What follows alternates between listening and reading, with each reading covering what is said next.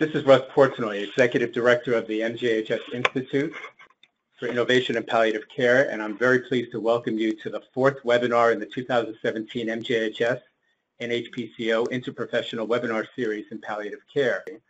Uh, today we're going to be doing something uh, very uh, unusual and, and hopefully um, uh, very informative. We're going to be presenting a challenging case to an interdisciplinary team meeting. Uh, this is going to be a case of a patient with chronic kidney disease, and I would be uh, discussing the case with my IDT members, uh, Dr. Mara Lugassy, who is the Senior Hospice Medical Director at MJHS Hospice and Palliative Care, Joyce Palmieri, who is the Vice President for Clinical Services, and Linda Norris Sturts, who is the Social Work Manager. These are our fi financial disclosures. So what are we trying to do with this interdisciplinary case conference?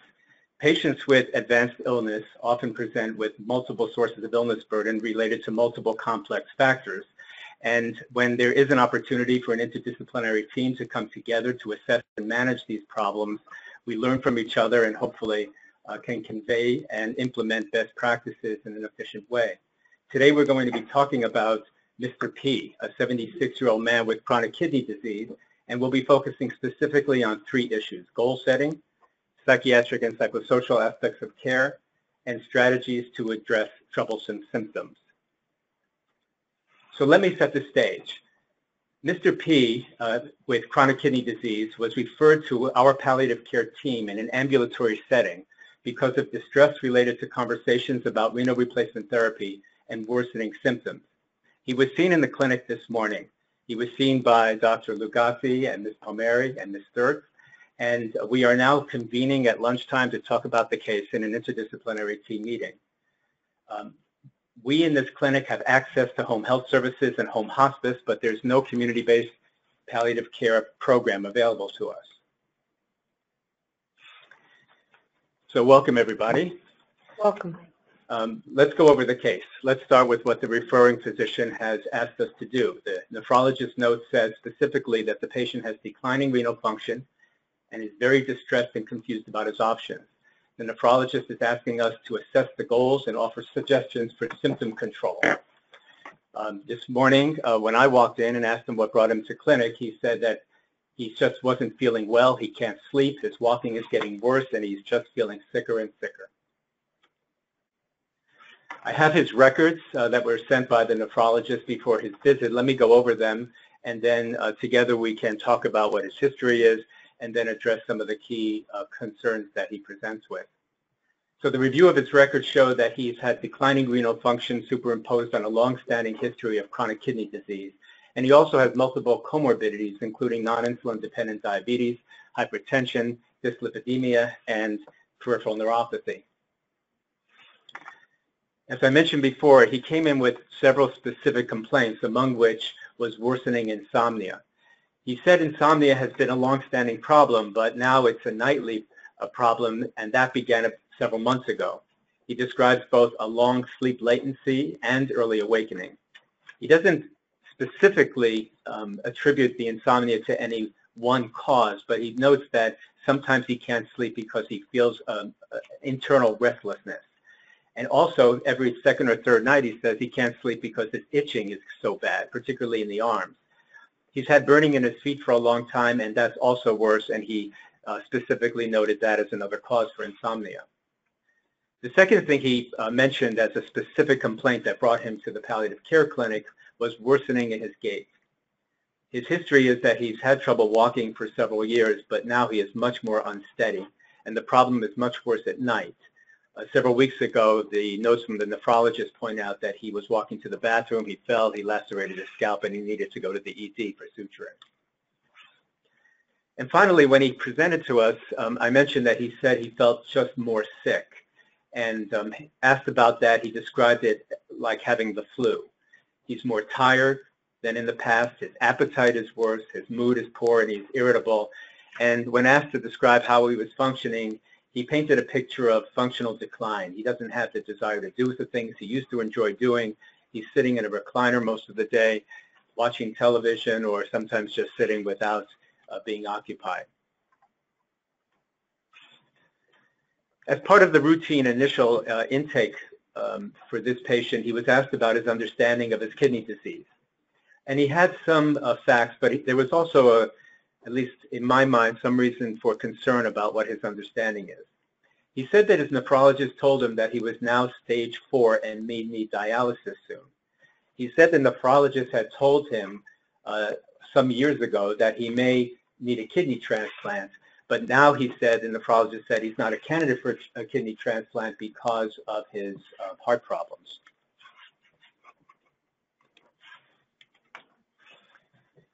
When he was asked about how he felt concerning this communication from the nephrologist, he was pretty honest with, uh, at least with me, that he was feeling distressed about several things. Um, it was interesting that he said that he was uh, concerned and even a bit angry about his nephrologist saying that the decision about having or not having dialysis was actually his, the patient's, to make. Uh, what he said was, I don't get this. I have to have dialysis, right? And he expressed concern about his nephrologist maybe not being clear about that.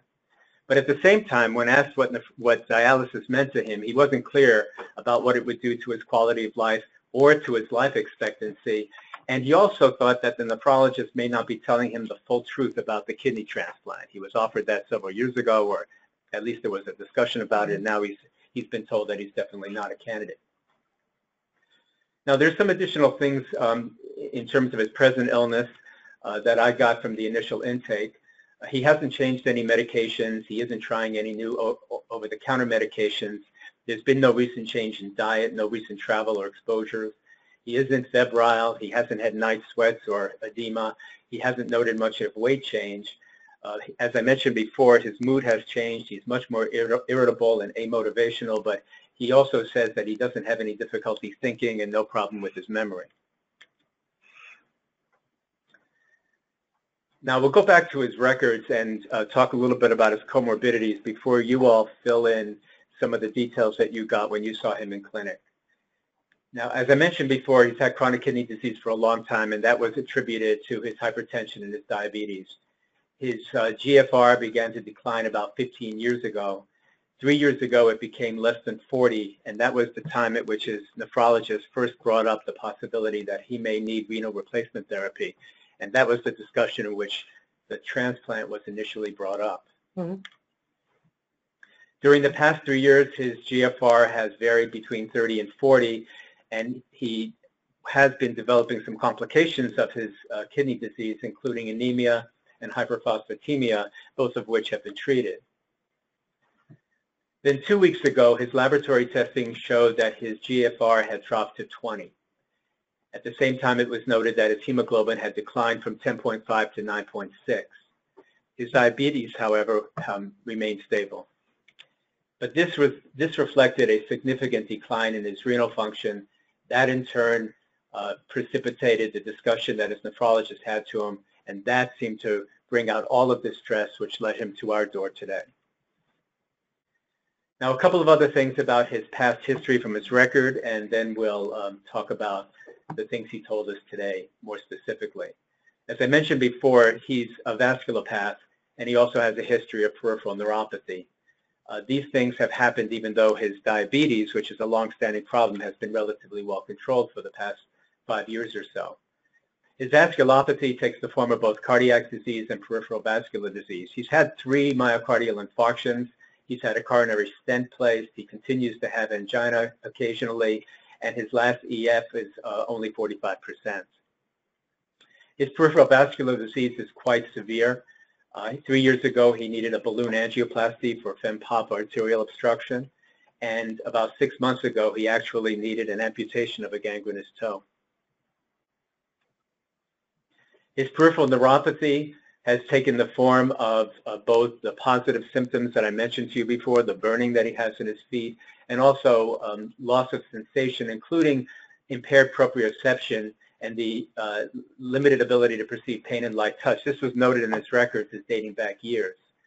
The proprioceptive loss presumably is why he's got a positive Romberg sign, which was, you know, that sign where he closes his eyes with his feet together and immediately gets unsteady and falls. That was noted in the in the records. And also he was noted to be ataxic uh, and a couple of notes that came with him from the past three years. As I mentioned before, he's got burning paresthesias in his feet and distal legs, but um, they've increased recently, and I think um, I mentioned that he attributed some of his insomnia problem to that. He also has hyperuricemia with no gouty attacks. He's had moderate depression four years ago and a recent fall uh, that I mentioned before. These are his medications. As you can see, he's taking four medications for hypertension. He's on a statin. He's on a drug for his high uric acid. He's on two medicines for diabetes, and he takes aspirin, calcium, and erythropoietin, that drug for his anemia. So he takes lots of medications, some of, some of which could have some side effects that might be contributing to some of his uh, recent problems. Let's talk about that uh, in a minute. Now, Linda, I know that you saw him and uh, some of the information on the intake form about his social history, you, you got a little bit more color commentary on that. Would you fill us in? Well, you know, I just want to note and repeat what you had said earlier. He came in very distressed that he was in, he led with the fact that he was very distressed about being put in a position of making his own medical decision, he felt. So that was the first thing that, that uh, he presented. He has been married for 35 years. He has reportedly a very good relationship with his wife.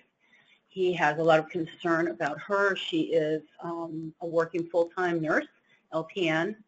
So that was one of the issues that he discussed. He has two sons who live nearby um, and gets along very well with the sons. One is closer to him than the other, you know, and we'll discuss that later because there are some issues about possible healthcare proxy discussions, you know, involving both of the sons who feels that they're more um, capable of, of helping the father. So, you know, Mr. P is concerned about that. Financially, um, they're a little bit concerned also because while he is receiving Social Security, the wife's salary makes a big difference in their lifestyle. So, If I could just say, as from the nursing perspective, when I saw him, he was very anxious and, like you say, very concerned about his wife. But the real issue for him when I saw him was that burning, burning pain that he was experiencing in his feet. And he also shared with me that in terms of advanced care planning that he completed a form during a recent hospitalization. However, he was not able to find it, couldn't really recollect exactly what it said. And he said his oldest son makes decisions in the family. So um, I didn't know, uh, Linda, the relationship with the two brothers or anything like that. We didn't get into that. Okay. And again, his intake form also noted that he's an English Spanish bilingual, and uh, we always ask about religion, as you know, and he's uh, a Catholic and observant. Um, other things from the form uh, in terms of substance use history, he did smoke quite a bit 25 years ago. He has a 100-pack year history, but he denies any recent smoking, uh, never used alcohol uh, except uh, socially in the past, and he's never had a, a, any other issue with drug, um, drug abuse or misuse.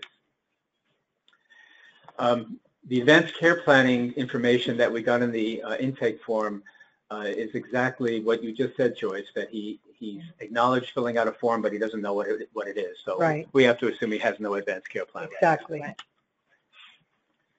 Uh, family history was pretty straightforward. Um, his mother died of lung cancer at the age of 72. His father had an MI at 61, and then uh, when he died, he had early Alzheimer's disease. His brother is 65 and also a vasculopath. He has a history of a stroke and an amputation of a leg. And his uh, immediate family, his wife and children, are healthy. Uh, the review of systems uh, documentation that we use um, first noted the symptoms that he came to clinic with, and he's he's definitely um, someone with significant symptom distress. Uh, he has fatigue, anorexia, dysphoria, insomnia, nocturnal itch, nocturnal restlessness, gait unsteadiness, and leg and foot paresthesias. And we touched on these in the last few minutes. Um, he's quite distressed, and, and I, the sense I got from talking to him is that the distress will travel from symptom to symptom. Sometimes he's most concerned about his burning in the feet. Sometimes he gets itchy and sometimes restless. and sometimes that insomnia just seems to be the most distressing thing.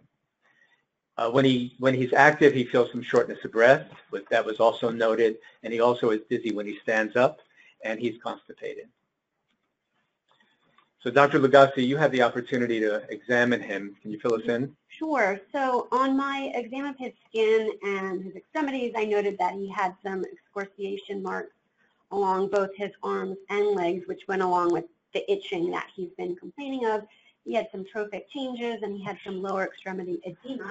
Um, his HEENT exam, cardiac, lung, and abdomen exam were, for the most part, non-contributory. On his neurologic exam, he was alert and he was oriented. He was quite dysphoric appearing. Um, other than that, cognitively, he appeared to be intact. He had normal language. He was able to provide a very detailed and, and comprehensive history. Um, he had normal strength with no drift. Um, his sensory exam did show that he had some diminished light touch sensation below his mid-calf and diminished proprioception in the toes, which is of course consistent with the neuropathic uh, pain that he was describing. Um, his finger to nose was normal. He did have some mild asterixis. Um, of note, his gait was wide-based and pretty unsteady, and he had absent deep tendon reflexes. I was actually um, a bit surprised about the asterixis because he presented as being so lucid and Mhm. cogent. But that asterixis would suggest that he has a mild organic brain syndrome, right?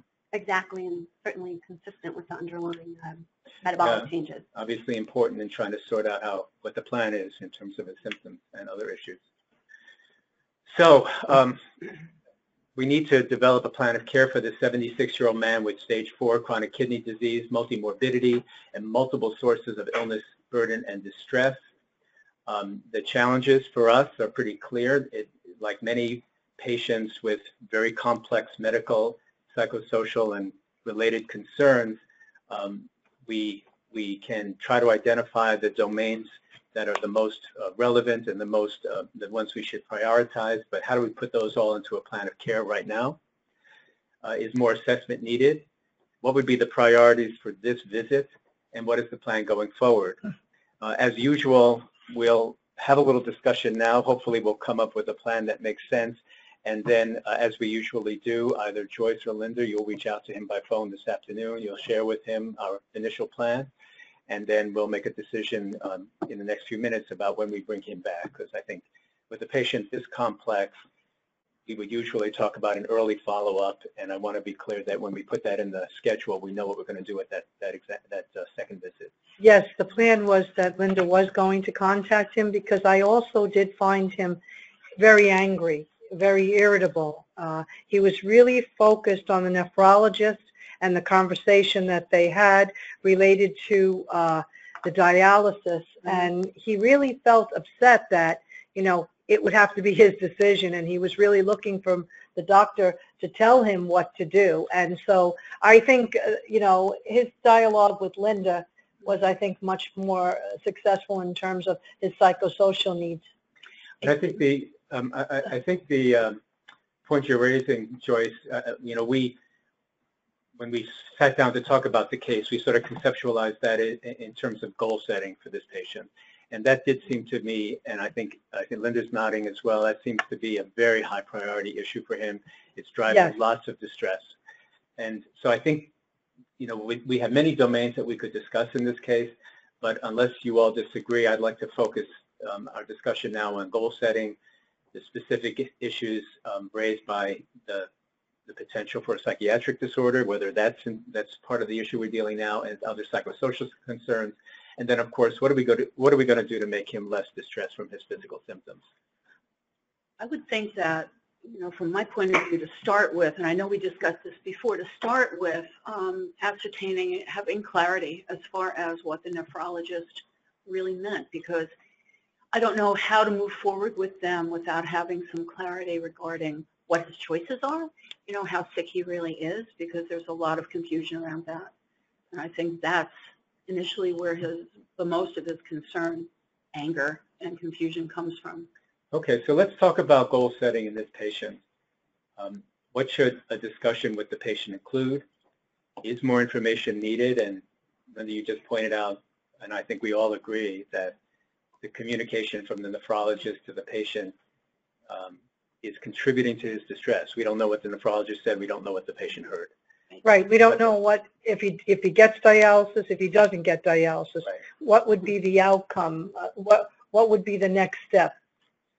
So, um, so let's, let's talk first from our perspective, because obviously we need to bring the nephrologist into this discussion, but we want to make sure that our questions are accurate. So, I mean, Dr. Lugassy, you've had experience with patients like this before.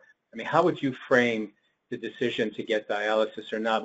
Was it appropriate if the nephrologist actually said the decision is the patient's? I mean, of course, it is the patient's from the perspective that it's his body. But in terms of the risks and benefits and the potential for uh, prolongation of life, what was the nephrologist trying to say? Right, so I, I think, of course, it is ultimately the patient's decision, but we want to make sure that he has the appropriate information to make an informed decision. And when someone like this patient, of course, is considering dialysis, it's really a balance between, on one hand, the prognostic information, and we need to ask ourselves uh, and be able to inform this our, our patient, um, would it prolong his life and, and by how much? And those are some, I think, some things we need to think about, weighed against what is the actual impact that the dialysis um, have on our patient, both in terms of potentially improving some symptoms, but also in terms of a potential decline in function and the amount of time that going on dialysis is going to impact him in terms of the time he's going to have to spend in the hospital and as part of the medical system going back and forth between his dialysis. So when we look particularly at our, our patient here, I think it's really, and I think that the nephrologist is really on the right track in terms of questioning whether our patient would even benefit from it. Of course, if we look at dialysis overall, it's a, it's a life-prolonging therapy. It can prolong someone's life by years if we compare it to someone undergoing what we would describe as conservative therapy. But if we look specifically at our clinical information here, we have a patient who is 76 years old. Um, he has extensive medical comorbidities. He has advanced cardiac disease. He has severe peripheral vascular disease. He's shown some recent declines in his overall functional status. And all of those things together sort of put our patient into a subset of, of people who tend to not do as well with dialysis. And if we compare conservative management versus him receiving dialysis, the overall extension of his life may be end up being negligible at best. And one of the things I would like to make sure when we talk to the nephrologist is that um, to put on the table the possibility of a, of a trial with defined endpoints. I mean, maybe the patient doesn't understand that dialysis can be stopped. Mm-hmm. And I think in this case, it's putting myself into the shoes of a patient like this when the information about prolongation of life can't be stated categorically and the symptom burden from dialysis may be as bad as the symptoms that get relieved by not being uremic, Mhm. it's a very hard decision to ask a patient to make. And depending on the kind of person he is, he may want to say, look, I'll go for it, I'll go for it, but if my quality of life is not improved, I don't want it. And we, I want to reassure him with the input of the nephrologist that that course is something we could follow. We could help manage him over time. Um, I think, it- excuse me, I think it's also important to, like, to, to, for us to ascertain, and, and I only saw him this one time in the Mhm. clinic, but in him, him coming back and that we can be available to him, but involve his family, you know, a family meeting, discuss with the son, uh, discuss, he was very concerned about his wife at, at the, Mhm. the clinic, and she's working. So, I mean, what does that mean for them if he's getting dialysis three days a week, they have less time together. You know, he may have more understanding of, of, what's ahead of him than we realize even. I don't think I felt that I had enough time with him to really be able to assess that. And, and I think the uh, issue about how we have this discussion with him is very, is very crucial. I'd like to propose that we try to have the nephrologist there for the discussion, either remotely, uh, video conferenced or, or teleconferenced in, or even come, come to clinic and sit down with him and his wife uh, and with uh, our team and have a discussion about prognosis, symptom burden related to the dialysis, what would be done in terms of a permanent catheter, all the details. That's an excellent That idea. would be the And most I, helpful. I thing. think the other thing it, uh, it will be helpful to emphasize in this meeting, which hopefully we'll have with the nephrologist, in that it's not a choice of dialysis or nothing, but that it's a choice of dialysis or what we would describe as conservative therapy. So if he opts after discussion that it's not appropriate or dialysis isn't consistent with his goals, uh, we can reassure him, and I think we can reassure him along with the nephrologist Mhm. that there is still a role for active medical therapy, both in terms of the complications of the renal failure, like the electrolyte abnormalities and the anemia, and also helping with symptoms as well. And we can continue to be involved, and the nephrologist can continue to be involved. Mm-hmm. Right. So I think the choices for him will be to, to still hold off having dialysis and wait to mm-hmm. see whether his uremic syndrome worsens, to have dialysis as a trial, to make a commitment to dialysis, or to make a commitment never to have it. And we need to get more information on the table and allow him to talk with the specialists involved. I think also that we can probably, at this point, reinforce that there's nothing nefarious happening in the decision that he's not a, he's not a transplant candidate. Um, he obviously heard that in in the context of not being clear about what was being offered. He heard that with a little bit of suspicion, and um, and I don't know where that's coming from. We don't know him well enough to know if that's his personality style or if that's a, a new process. But it's not healthy for him to have that those feelings about his nephrologist. And I I would personally feel comfortable saying that even today we can tell him that. Uh, the medical situation being what it is, he's not a candidate for transplant. Everybody agree with that? Yes, Yeah. yes. I, I, I don't know what they know, if anything, about hospice. You know, I, I'd, I'd be interested in hearing too whether the nephrologist thinks that that would be a direction that we would go in, um, in the future for him. Yeah, uh, and thank you for bringing that up because I think um, I know from my own personal um, experience, I always like to just make sure we're all on the same page as a Yep. team and with the primary doctors or the the physicians of record about hospice before um, we sit down with the patient. Because bringing it up in a way where there's uh, where there's uncertainty or confusion Right. on the treatment eh, on the part of the treatment team, I don't think is, is another unhealthy thing that patients experience too often. And he's angry enough, so. So Dr. Lugassy, just in terms of medical eligibility, I'd like your opinion about that. Do you think if he opts not to get dialysis, is he medically eligible for hospice? I would say that he's probably heading in the direction of becoming medically eligible, given the recent decline that he's having, but that we're not there at this point. Um, in terms of him being eligible for hospice, we're looking at a lower uh, GFR. We're looking at some further indications of complications of the renal failure, like hyperkalemia and some further decline in function. Uh, it's always unpredictable, so we don't know how long he may remain in this state, but if he declines more rapidly, he may become eligible for hospice soon, assuming in the, in, in the case that he opted not to pursue dialysis at this point.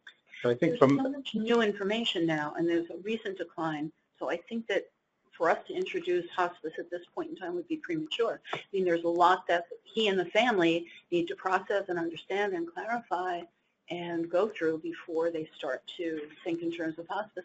We're not even sure he's hospice eligible. yeah, thanks for saying that. I I was going to propose that just as a team, we agree we won't bring up hospice at this time. It's, it is premature. Yeah. And it So might let's, preclude them going more easily into hospice in the future if we jump the gun like that. So let, let's turn and, so I think we have a plan. Um, Linda, you'll be calling uh, the patient this afternoon. Yeah. Uh, You'll convey our support for the nephrologist perspective that he's not a transplant candidate. We'll acknowledge that there's some um, lack of clarity about the options going forward, and we'll try to schedule an early meeting that'll include our team, the nephrologist, and the family, if he wants the family there, to have a discussion in which all the data are presented and we'll try to end up with a specific plan relative to dialysis. And I'll also ask him if he wants just his wife present or if he wanted his sons as well. So I, I want to turn in terms of our um, discussion and generating a plan of care to the issue, um, this, the second domain that we discussed, the psychiatric and psychosocial concerns. Uh, I found myself being uh, confused about where the patient is how best to understand what we saw. He was a patient who was very distressed. Uh, intermittently during the morning session with us, he was angry. I think Joyce, you saw him far more angry than I did, but um, but he was suspicious and he was dysphoric. Dr. Lugassy, you found him to be extremely dysphoric. He actually laughed at some of my better jokes. So I thought that, you know, this, I think this patient was fluctuating even in the, in the couple of hours that he spent with us. And then Dr. Lugassy, you found that he had asterixis. Mhm. And given the fact that he's got declining renal function, um, severe comorbidities and multiple drugs on board, multiple centrally acting drugs on board, it wouldn't be surprised, surprising that he has uh, some organicity. Mhm. And so the question is, should we understand his, his mood disorder as a, as um, reactive depression related to his current circumstances, the lack of certainty about his diagnosis? Does he have an, a, a clinical depression? If he has a clinical depression, is it organic? Is this an organic mood disorder? Or does he, or because he had a depression in the past, is he somebody who has a recurrent major depressive disorder and now he has another episode of depression? I- I'm finding him very confusing and I'd like to get your opinions about Mm. how you interpret what you saw in terms of his mood. Well, by his own report, he doesn't really have a history of depression. He reports that four years ago he did have what sounds like a situational depression. It was when his brother lost his leg. And, you know, the implications of that were very, very distressing for him. And he did respond to medication. He doesn't remember what medication it was, you know, so that would be something that would be explored. He also was forward-looking. He enjoys being with his grandchildren. He was able to laugh. Um, and he also reported, you know, that he's used to being a big, strong guy, and getting used to this new identity has been very, very difficult for him. So he doesn't have a history, you know, whether or not this is something that needs to be treated with medication. I didn't see him as depressed. It was more, uh, his focus was on that conversation with the nephrologist, but also too, uh, clinically, the, the neuropathic pain, the burning pain in his feet. I mean, not to add some more to the polypharmacy, but I was just wondering, you know, after uh, Linda speaks with the son and perhaps we have this goals of care discussion together, whether we would introduce uh, a neuroleptic agent for this. Dr. uh, Lugassy, what do you think? Yeah, I, I think it's a possibility for, to, to focus on treating some of the physical symptoms and to kind of link it to the, the depression or the potential depressive disorder that we're talking about. If we think about the, really the web of, of symptoms that he has, he does have the neuropathic pain, he does have the, uh, the itching, he does have the overall sense of restlessness.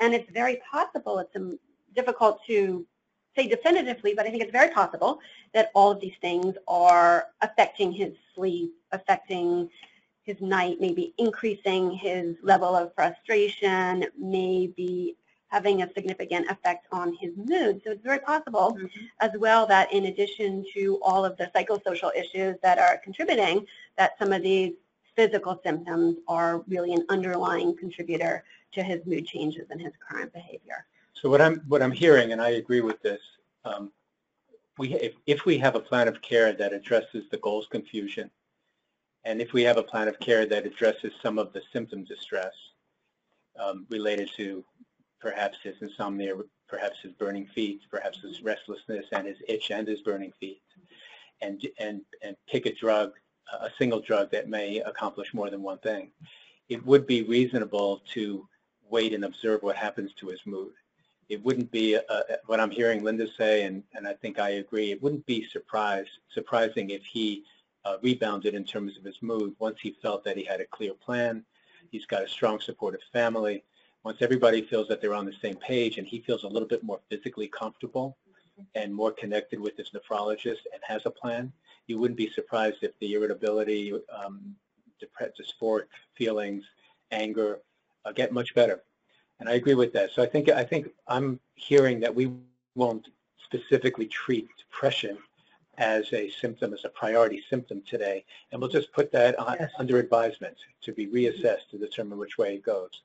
But I think it's really important since we do have the capability to set up a plan to see him every couple of weeks so so that he can mm-hmm. come in and address some of the issues, the existential fears and his identity issues, and, and help him meet him where he is and help him to figure out ways that he can improve his quality of life. You know, even simple things like if he's watching TV all day, what does he love to watch? You know, what is it that elevates his mood? But to work with them on a regular basis, psychosocially, emotionally, spiritually, you know, to and and bring his family in at times as well. But to have that base of support to help him renegotiate these new, you know, aspects of his life. So let me just frame that, Linda, because I think what you're, I, I think what, we came to the conclusion that we weren't going to view a depressive disorder as a priority problem right now. But what you're bringing up is, it's not just about a psychiatric disorder. If he has one, it's about a broader issue of, of adaptation to his new state That's right. and, Yeah. and the existential concerns and the, and the psychosocial concerns that may be driving his distress. And what you were suggesting, since we have the capability in our program to allow him to come for brief therapy, several sessions with you or another counselor, um, to allow that to happen, to refer him to that, to support that. Yeah. And that sounds like a wonderful plan. Um, I, I'd like to vote yes on that. Anyone here want to vote no on that? Okay. So we're going to unanimous. So I think, but that's an important nuance in this case because I know in my own mind, um, a, the decision to view somebody as having a clinical depression that's that may be driving his functional decline, driving his insomnia, driving his distress. That's a different, in my mind, that's a different path to follow clinically than where we ended up in this discussion, which is to say he probably has the resilience to bounce back, but he's so distressed, so angry at the nephrologist, so confused about the next step. We got to get that all together and meanwhile offer him an opportunity to talk about some of these concerns for a period of a month or two. Yes. And he would, and hopefully he'll be far, far better off at the end of that period. I mean, he's functioned for quite some time with these chronic illnesses. Yes. And now I think that thought of the dialysis was just what really put him over the edge, thinking how everything would really change for him. And he also has the family history that is kind of resonating in his own experience now. You know, um, his brother with the amputation and his mother, you know, and he was a smoker and she died of lung cancer and his father, you know, with the infarctions and Yes, still waters run deep, they say. So let's, let's turn to the issue of symptom distress, because I, I, I honestly believe, and this, I'm speaking from my own experience now, when a patient comes in with so many uncomfortable physical symptoms, if we're able to intervene with something relatively safe and quickly make him comfortable, it's worth a whole lot terms of his trust of us, his, uh, his optimism about going forward, uh, his willingness to work with us as we fiddle out, fiddle with other drugs and other treatments over time. So I'd like to aim for a low-hanging fruit symptom idea and talk to you all about what we could offer him that would make him feel better. And he raised, uh, as I talked about before uh, from the intake form, he raised several significant symptoms. The one he talked about when I first uh, went into him was insomnia. It's, um, he gave me the impression, in fact, I, when I first came in, I didn't actually realize he had all these other problems. I thought he was just going crazy because he couldn't sleep. So the question for his, uh, the issue for him is, are there factors driving the insomnia that we can treat medically, or and or should we give him a hypnotic to try to get him to sleep, even at the risk that the hypnotic may not be well tolerated because he's got very poorly functioning kidneys. So Dr. Lugassy, you, you have tremendous experience with this, I know. Would you share with us your thoughts? So, so I think we have two goals. One is to really pinpoint, I think, before we jump to a hypnotic, because particularly with someone with renal failure, we want to be very cautious about adding uh, any medications, particularly a hypnotic, because people with renal failure really have an increased sensitivity to the nervous, central nervous system effects of really any medication. So if we go back and think about what might be causing our patient's insomnia, like we talked about before, he has the burning neuropathic pain that's very distressing. Um, he has this terrible itching, which is keeping him up at night. And he has these sensations of, of restlessness, which we didn't go into in depth, but he did sort of express to me that he does feel this urge to, to move his legs at night, kind of aside from the itching. Um, and that can certainly be associated with restless leg syndrome, which occurs uh, with a variety of conditions, but in particular with renal failure. So our goal is try to choose one medication that will have the least negative impacts in terms of side effects and treat the most uh, symptoms at the same time efficiently. So all things considered, my recommendation would be to treat with a, start with a low dose of gabapentin, um, as it would treat neuropathic pain. Um, uh, there's been some evidence that can it can be helpful with the pruritus associated with renal failure, and it's also been used for restless leg syndrome as well. So I think starting with a low dose of that and monitoring him over the coming weeks would be the, the best way to start. And by- by low dose, you mean 100 milligrams twice Exactly. day. Yep. Start with the lowest dose. Let me just interject too, concurrently, we can explore non-medicine you know, ways for him to, I was going to mention that, uh, since you're going to see him uh, every week or every other week, that's a perfect opportunity. Right. So the second major symptom that he presented with was his worsening with uh, gait. And um, his gait disorder is und- uh, undoubtedly multiply determined. He's got a large fiber polyneuropathy with proprioceptive loss. He's had a sensory ataxia for some time. That's worse. He now has an amputated toe that may make his gait worse He had a recent fall. and he had a recent fall, so even fear of falling might make your gait worse. And he's also uh, has may have early uremia. That aster, I keep going back to that asterixis. He, asterixis. He's got brain disease, and that brain disease may be contributing a central uh, manifestation to his gait disorder. I actually um, wouldn't have a whole lot of hope that we could make that better, but I'd like to make him safer. And and propose as part of the plan that we um, outfit him with a cane or even a, a a rollator. I don't know how he'd feel about that. I'm sure he would struggle with that. But, um, but I'm ha- open to other suggestions about what to do with this. Obviously, if he goes to ground at night, uh, he's going to be in a much worse situation. we have to really explore a safety plan across the board. And I think from, from a medical perspective, one thing I would like to get a little bit more information is his blood pressure history, um, particularly since he did note that he has these feelings of dizziness when he shifts positions and he is on four antihypertensives. So certainly um, I'd like to go back and check uh, orthostatics on him in his next visit and, and uh, work in collaboration with his other physicians to make sure that we're not over-treating the blood pressure at this point and contributing to his fall risk. That's a great point. I think he would be amenable to using an assistive device, probably a cane. I, I really do. Good. And I, and I think that I like the concept of enlarging that to a safety plan. You know, I think uh, I would, I didn't ask him, for example, if his bedroom has a night light. Well, that's Gets it, up in the middle of the night, falls, lacerates his scalp, but there's a light in the room.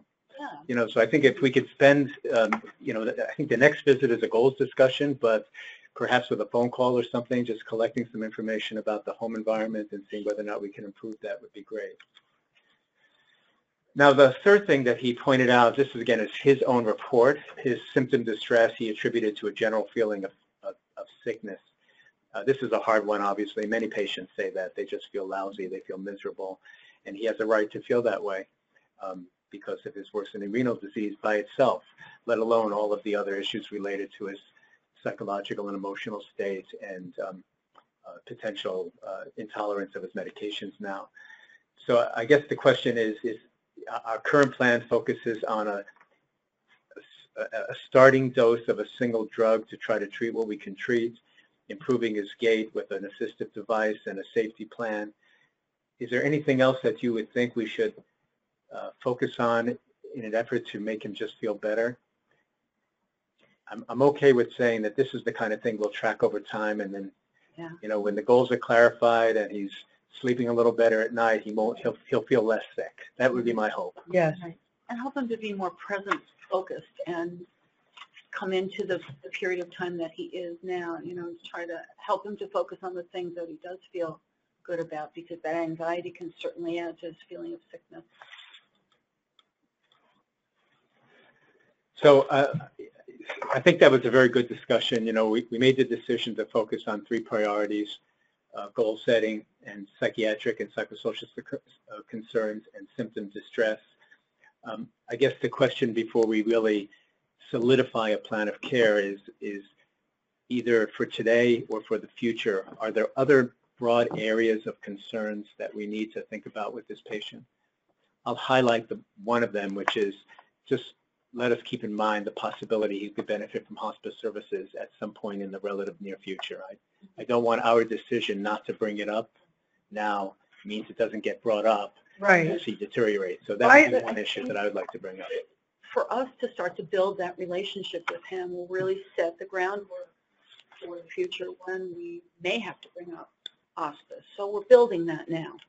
I mean, it's not clear to me what his preferences are and the communication with him and his family, with his wife, with his sons, and what, how he sees himself moving in the future with this whole concept about dialysis now and what will that mean for him. So I'd want to explore more, like, what is his preferences? What is he hoping for?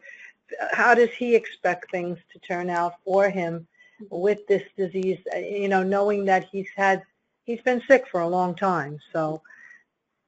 Yeah, I think really teasing out his preferences, like you said, Joyce, in terms of his, is that is time the most important thing, is functionality the most important thing, and trying to apply those preferences to his, his current Yes. I think then it'll give us a, a better idea of how we move forward to, when you speak with him this afternoon, Linda, and when we really get a clearer picture, sometimes maybe just that initial reaction of being angry Mhm. and having to face it, Mhm. and now that the dust settles, so to speak, Right. and you speak with him again, it might be a new conversation. It's also new. Okay, so let's, um, I think we have a, our, a- our plan of care for this initial evaluation for uh, Mr. P. Uh, We'll bring him back within two weeks to have a goals discussion with the nephrologist. We'll, um, and his family. We'll offer him uh, visits to the clinic every week or every other week for some sessions to talk about uh, how he can cope with this new reality. Maybe have some non-pharmacological strategies about uh, uh, sleep. We'll monitor his depressed mood and we'll treat him with gabapentin in the hope that he gets some symptom relief. Sounds like a good plan to me. Yeah, sounds good. So at, at this point, um, I'd like to turn the session over to our listeners. Um, Obviously, obviously touched on many aspects related to the management of a patient with chronic kidney disease at a very difficult point in his life. Um, I'll give you a second to collect your thoughts and type any questions or comments that you have for the panel. Here's a question.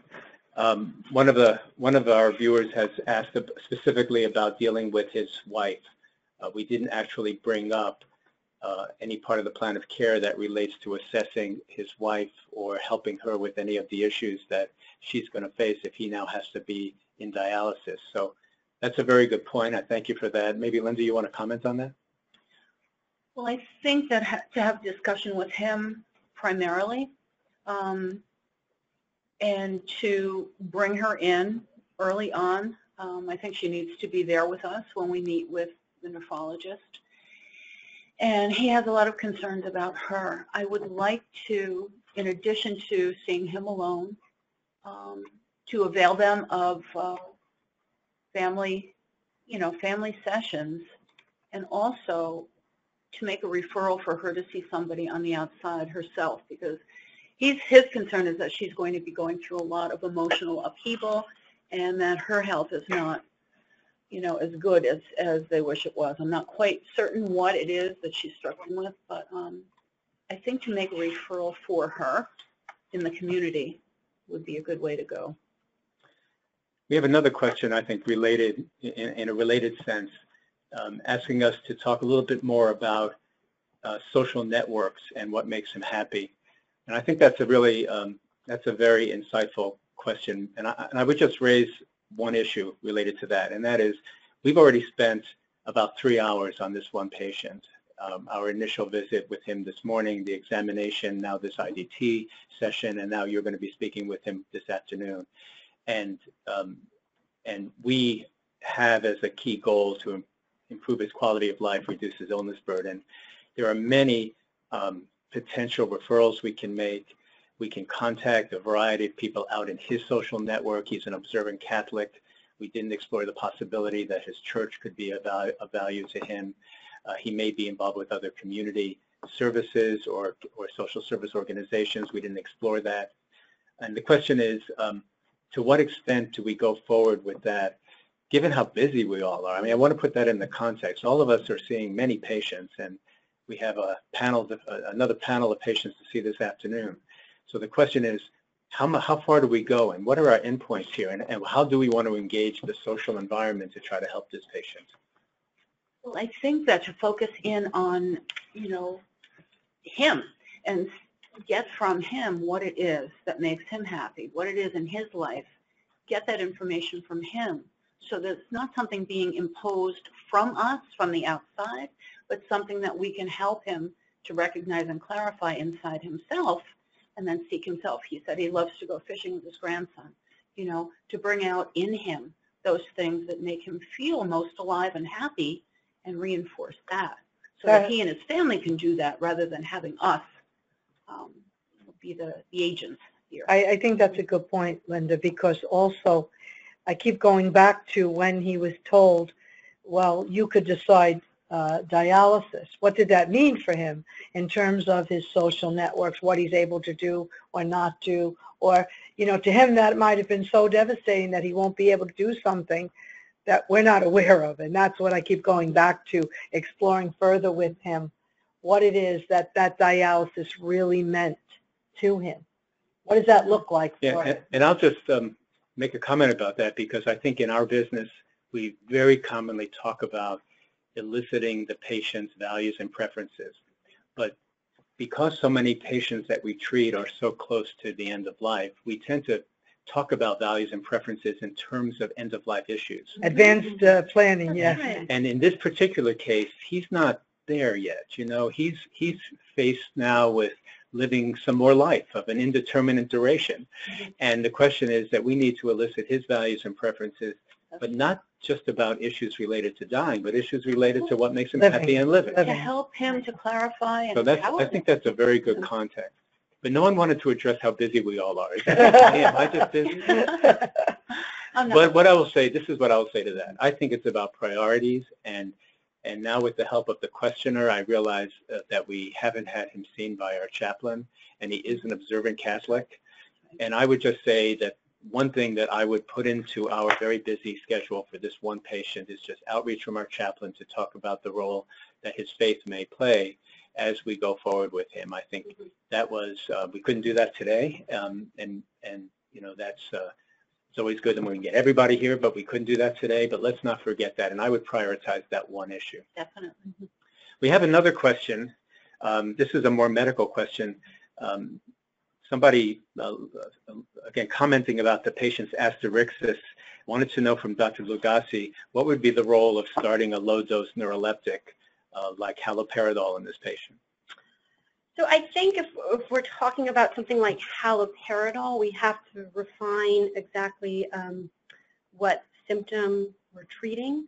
Um, I think in this case, I would uh, hold off because we don't really have a, a definable symptom uh, that would really benefit from the hal- haloperidol that we're treating that's causing the patient a significant distress. Um, if, you know, and, and you can use haloperidol in renal failure, you have to be cautious at a, at a lower dose. Usually you would cut it in half as to what your standard dose is. Um, but something like haloperidol um, we might use if the patient had nausea related to the renal failure. Mhm. If he really, you know, given that I think we're talking about the asterixis in the term, in terms of an organic brain syndrome. Um, so if the organic brain syndrome sort of part of the renal failure progressed to the, the place where it was affecting the patient's behavior, he was showing some, you know, some agitation or some other mental status changes, then there might be a role for haloperidol at that point. Um, another medicine, a sort of neuroleptic, typically the first line um, would be um, olanzapine um, in renal, renal failure, but again, haloperidol at a reduced dose could be used, probably just not at this point in his illness. And I, and I think to follow on from that question, we didn't spend a lot of time on his polypharmacy, but um, Dr. Lugassy, you raised the possibility of, of eliminating at least one of his antihypertensives because he had symptoms of orthostasis. I'd also suggest we could stop the statin, particularly with the recent study that demonstrated that patients who had the statin stopped in the context of advanced illness had uh, better quality of life and had and suffered no ill effects. Um, and there may be, um, and, and if I think another check of his diabetes at this point would be important. I'm not sure that he needs both of his his um, uh, his drugs for di- for diabetes. Anything that we would could do that would reduce his pill burden might benefit him from a quality of life perspective and also reduce his side effects. Uh, the, I, I think we have time for one more question, and it's a pretty straightforward question. Someone noticed that we opened the session by saying we have access to uh, home care, but not community-based palliative care. And, um, and the questioner just wants to know what the role for home health is here. Would, is this a patient where we make a referral to home care or some other home health entity? Would there be any indication for that? Linda, that seems to be in your wheelhouse. What do you think? I think we would have to determine as we went along what the needs were. You know, we don't know um, how he's going to adjust to this period of time. We don't know if he needs any kind of physical help at home at this point in time. I mean, we could certainly refer, you know, if we needed to, to a home health care agency. But there's, but point in there's no, there's no strong indication. I don't really, myself, I don't really see the need. Certainly, you know, to make the referral if his wife would want to see somebody on the outside or something along those lines. And of course, you know, make sure that he's connected with his community. But At this point in time, I, it doesn't seem to be to be here.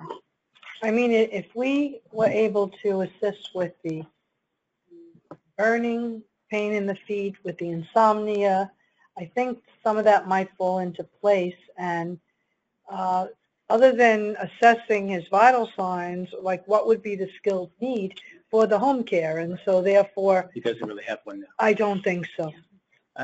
You know, it's um, one minute to go, and I just have to ask this last question that just popped up on the screen. Um, the viewer wants to know, is there a role for our team going forward after after things get better? And this patient has a strong relationship with his nephrologist. He's going to dialysis three times a week, and his symptoms are relatively well controlled. Is there any reason that this patient should, should still come to palliative care practice?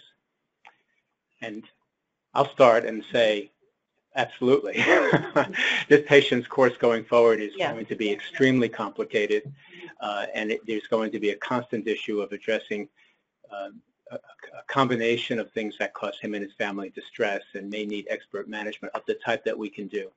And his life expectancy is not so long that my guess is that if we develop a strong relationship, we will be able to help him as he approaches the end of life in a way that uh, otherwise wouldn't be possible. We want to be able to maintain that, even if it's only once a month for him to come in. So that's all the time we have for questions. I want to thank our viewers. Hopefully the discussion was illuminating uh, and enjoyable. Um, I want to let you know that our next webinar is entitled Palliative Care and Oncology, Cancer Pain Syndromes, and that will be given by yours truly on May 4th, 2017 at 1230. Also, I want to remind you to please complete your webinar evaluations. Uh, you need that for your credit, and it really helps us plan for the future. Thanks very much.